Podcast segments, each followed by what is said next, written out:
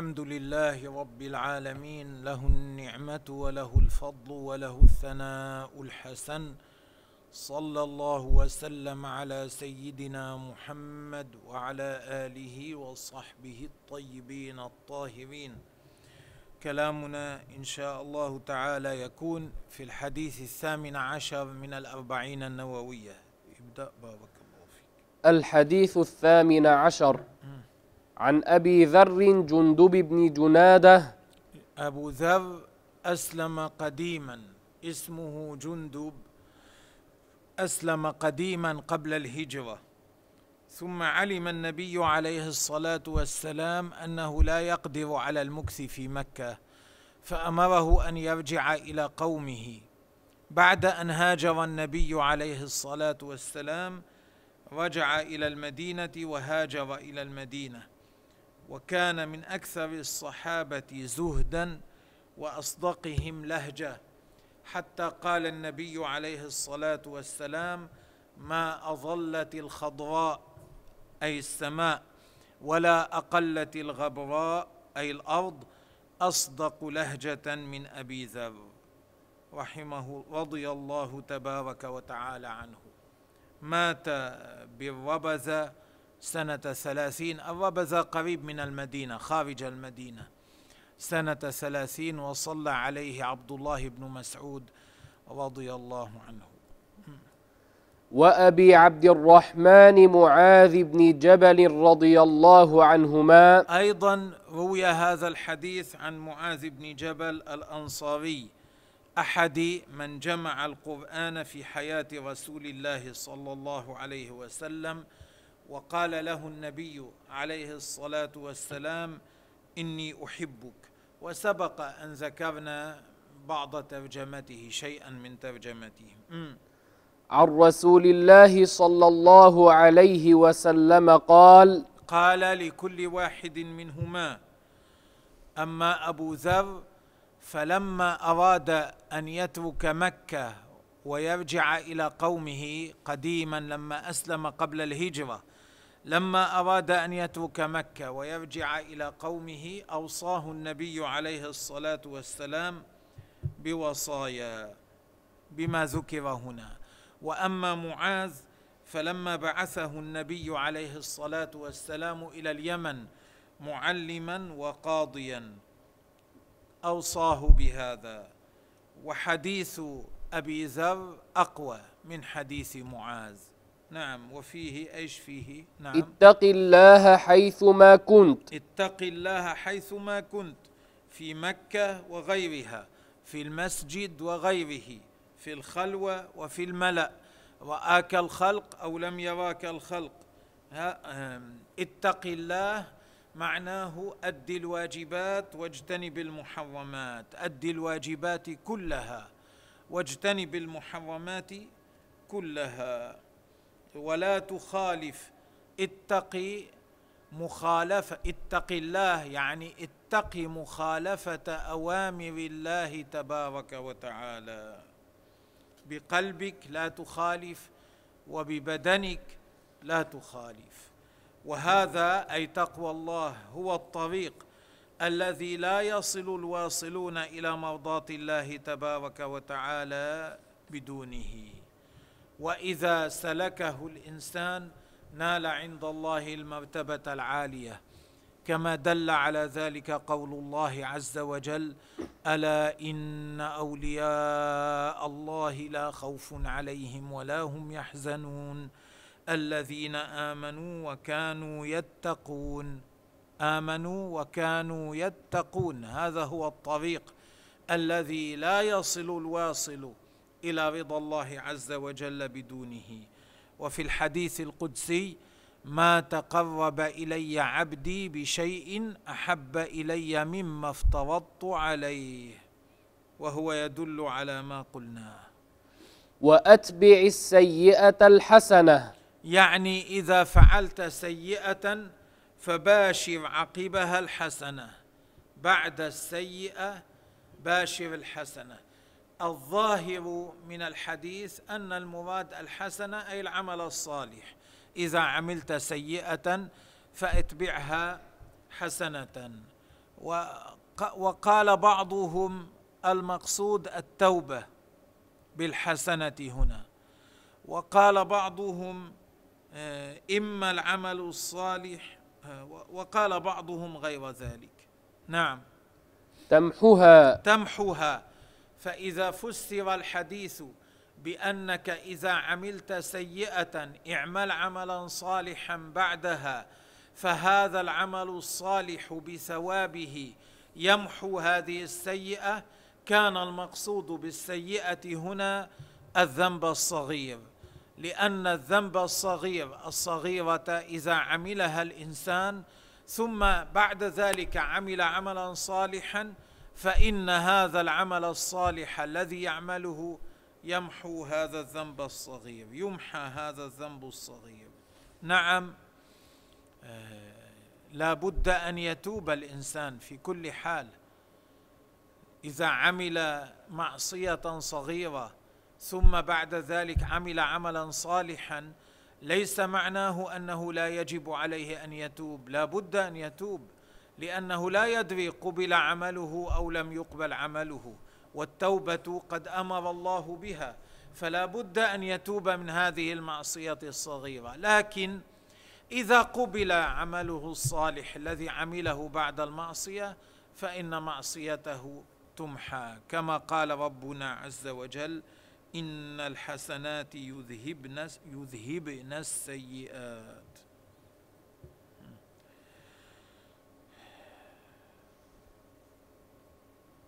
هذا بالنسبة للذنب الصغير. أما الذنب الكبير فلا يمحى إلا بالتوبة لا يزول إلا بالتوبة. وقد يغفره الله تبارك وتعالى بعمل حسن يعمله الإنسان. الأصل في الصغيرة أنها إذا عمل الإنسان بعدها عملا صالحا تغفر. أما الذنب الكبير فلا بد فيه من التوبة. وقد يمحوه الله تعالى بعمل صالح يعمله الإنسان كما جاء في هذه البغي التي كانت تزني مقابل المال في الأمم في بعض الأمم السابقة. ثم إنها يوما رات كلبا يدلع لسانه من العطش فنزعت خفها فاستقت له ماء من البئر.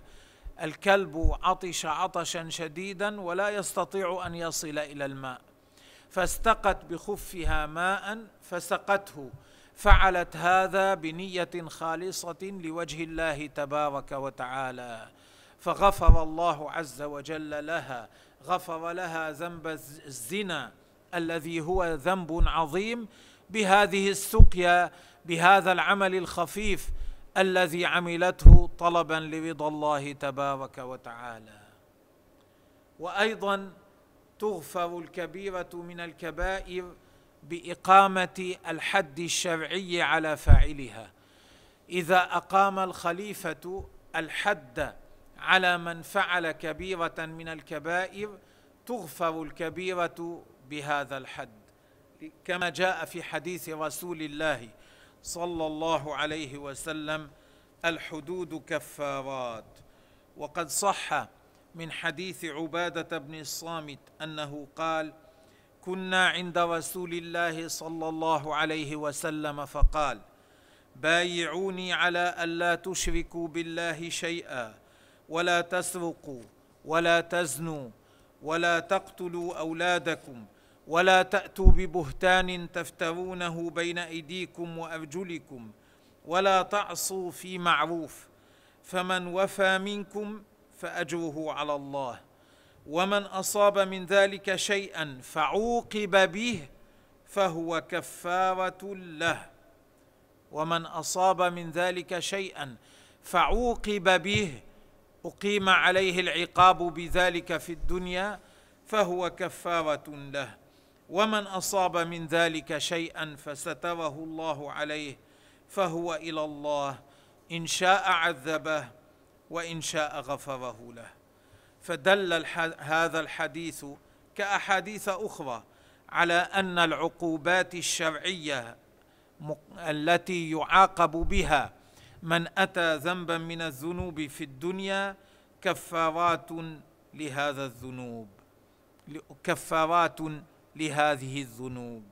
وقد جاء في رواية مسلم من أتى منكم حدا أي معصية فيها حد فأقيم عليه فهو كفارته.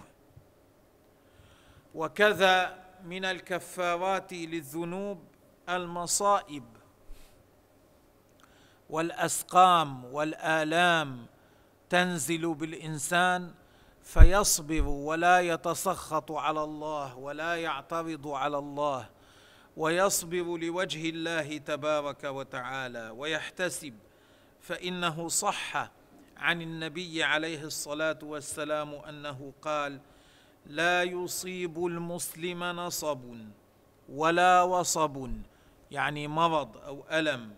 ولا هم ولا حزن ولا اذى ولا غم حتى الشوكة يشاكها إلا كفر الله بها من خطاياه. وفي حديث آخر ما يبرح البلاء بالعبد حتى يتركه يمشي على وجه الأرض ما عليه خطيئة.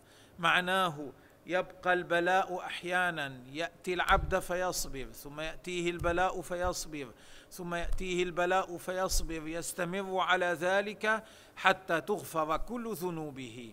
فيصير يمشي على وجه الأرض وليس عليه ذنب. وإذا وإذا اجتنب الإنسان كبائر الذنوب وفعل بعض الصغائر بحيث لا تزيد صغائره على حسناته فإن الله تبارك وتعالى يغفرها في الآخرة. إذا مات على ذلك تكون صغائره مغمورة في جنب حسناته. فمن مات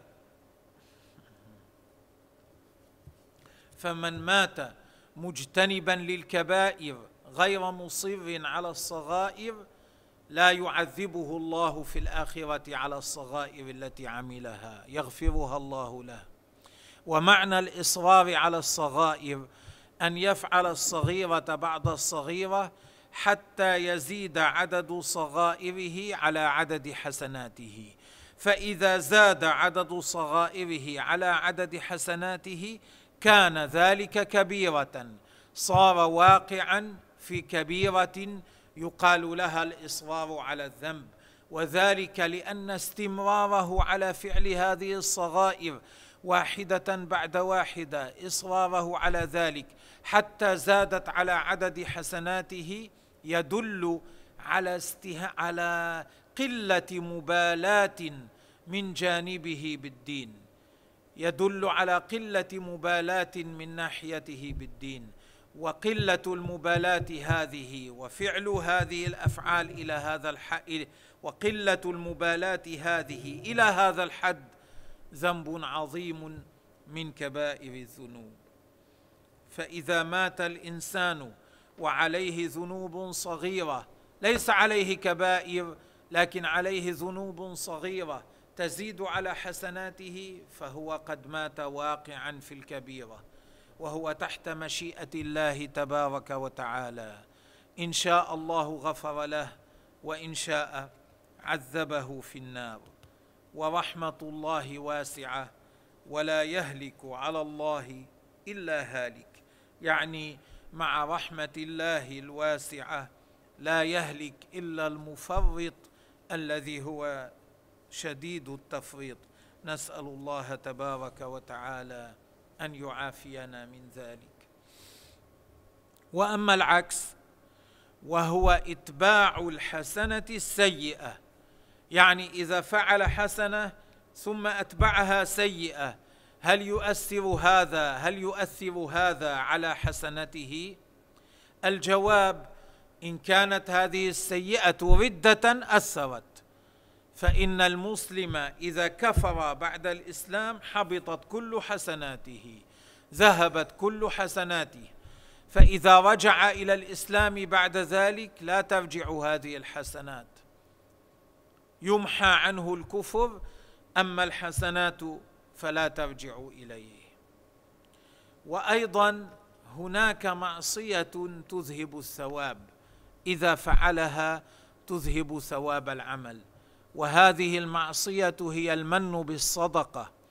إذا تصدق إنسان على إنسان آخر بمال ونحوه. ثم بعد ذلك صار يمن عليه بهذه الصدقة. يعني يذكره بها حتى يؤذيه ويكسر قلبه. أليس أنا كنت أعطيتك كذا وكذا يقول هذا حتى يكسر قلبه؟ فإن هذا المن بالصدقة يذهب ثواب تلك الصدقة التي كان تصدقها عليه. نعم. وخالق الناس بخلق حسن. وعامل الناس بخلق حسن. والخلق الحسن عبارة عبارة عن أمور ثلاثة. كف الأذى عن الغير وتحمل أذى الغير كف الأذى عن الغير وتحمل أذى الغير والإحسان إلى الغير أحسن إليك أو أساء. هذه الثلاثة عبارة عن حسن الخلق. أن تكف أذاك عن غيرك لا تؤذي غيرك إذا آذاك غيرك فتحمل ولا يخرجك هذا عن الصبر ولا يدفعك إلى مقابلته بمعصية إلى أن تعصي الله تبارك وتعالى ولا إلى أن تقابله بقبيح. والأمر الثالث أن أن تحسن إلى الناس من أساء إليك ومن أحسن. حتى لو أساء إليك الشخص لا تقطع إحسانك عنه. أن تحسن إليه أحسن إليك أو أساء. وهذه الخصلة حسن الخلق خصلة حميدة درجه عالية رفيعة. حتى قال رسول الله صلى الله عليه وسلم إن الرجل ليبلغ بحسن الخلق درجة الصائم القائم. رجل يكثر من الصلاة من القيام من الصلاة في الليل. لكنه ليس لكنه ليس حسن الخلق. رجل آخر يكثر من الصيام في النهار لكنه ليس حسن الخلق. يكثر الرجل من الصيام والقيام لكنه ليس حسن الخلق. وآخر ليس عنده من الصيام والقيام بقدر ما عند هذا الأول لكنه حسن الخلق. بسبب حسن خلق خلقه في ميزان الآخرة يثقل ميزانه يكون بدرجة هذا الصائم القائم. وذلك لما لحسن الخلق من الفضل عند الله تبارك وتعالى. وعلى هذا الأمر مضى النبيون وعليه درج الصالحون والمرشدون العارفون. كما قال ربنا عز وجل خذ العفو وأمر بالعرف وأعرض عن الجاهلين. خذ العفو وأمر بالعرف وأعرض عن الجاهلين. وأعرض خذ العفو معناه اقبل ميسور من أخلاق الناس. ولا تستقصي عليهم فيستقصون عليك. لا تفتش عن عيوبهم. يفتشون عن عيوبك عند ذلك. لا تضايقهم فإنهم يضايقونك. عاملهم معاملة سهلة. كن سهلا في معاملتك مع الناس. وأمر بالعرف أي مر بالمعروف. وأعرض عن الجاهلين أي لا تقابل من أساء إليك بالإساءة. وقال سبحانه ولا تستوي الحسنة ولا السيئة ادفع بالتي هي أحسن فإذا الذي بينك وبينه عداوة كأنه ولي حميم. وهذا كله من محاسن الأخلاق التي أمر بها ربنا عز وجل المؤمنين. وكان النبي عليه الصلاة والسلام بلغ في ذلك أعلى درجة. كان المشركون بعض المشركين إذا خرج النبي عليه الصلاة والسلام وضعوا على بابه الفروس والأرحام والدماء فإذا رجع وجدها على باب بيته فيزيحها بسية قوسه بطرف قوسه يزيح هذه الأوساخ ويقول يا معشر قريش ما أسوأ جواركم. وروى ابن أبي الدنيا وكالأنبياء مضى الصالحون على هذا. أذكر مثالا عن حسن الخلق ودفع السيئة بالحسنة. روى ابن أبي الدنيا أن عليا زين العابدين كان بينه وبين ابن عم له يقال له الحسن كانت خصومة. فجاء الحسن إلى علي زين العابدين وهو مع أصحابه في المسجد. فما ترك شيئا إلا قاله له يعني عابه عيبا شديدا ذكره بصفات قبيحة كثيرة. وعلي ساكت. فانصرف حسن إلى بيته. علي ما رد عليه شيئا. ثم في الليل جاء دق الباب على على الحسن ففتح فإذا علي زين العابدين ببابه فقال له يا أخي إذا كنت صادقا إن كنت صادقا فيما قلت لي يغفر الله لي أسأل الله أن يغفر لي. وإن كنت كاذبا أسأل الله أن يغفر لك. السلام عليكم. وذهب. كان هذا ما حصل منه. فلما فعل ذلك لحقه الحسن آه، لحقه الحسن والتزمه ضمه وبكى بكاء شديدا ندما على ما فرط في جمع على ما حصل منه تجاهه. ثم قال لا جرم لا عدت في أمر تكرهوه. فقال له عند ذلك علي زين العابدين وأنت في حل مما قلت لي. معناه وأنا قد سامحتك على ما صدر منك تجاهي. رواه الترمذي وقال حديث حسن وفي بعض النسخ حسن صحيح. إيه هذا الحديث رواه الترمذي وغيره رواه الإمام أحمد أيضا وغيرهما وهو حديث حسن على ما قال رحمه الله تعالى. والله عز وجل أعلم وأحكم.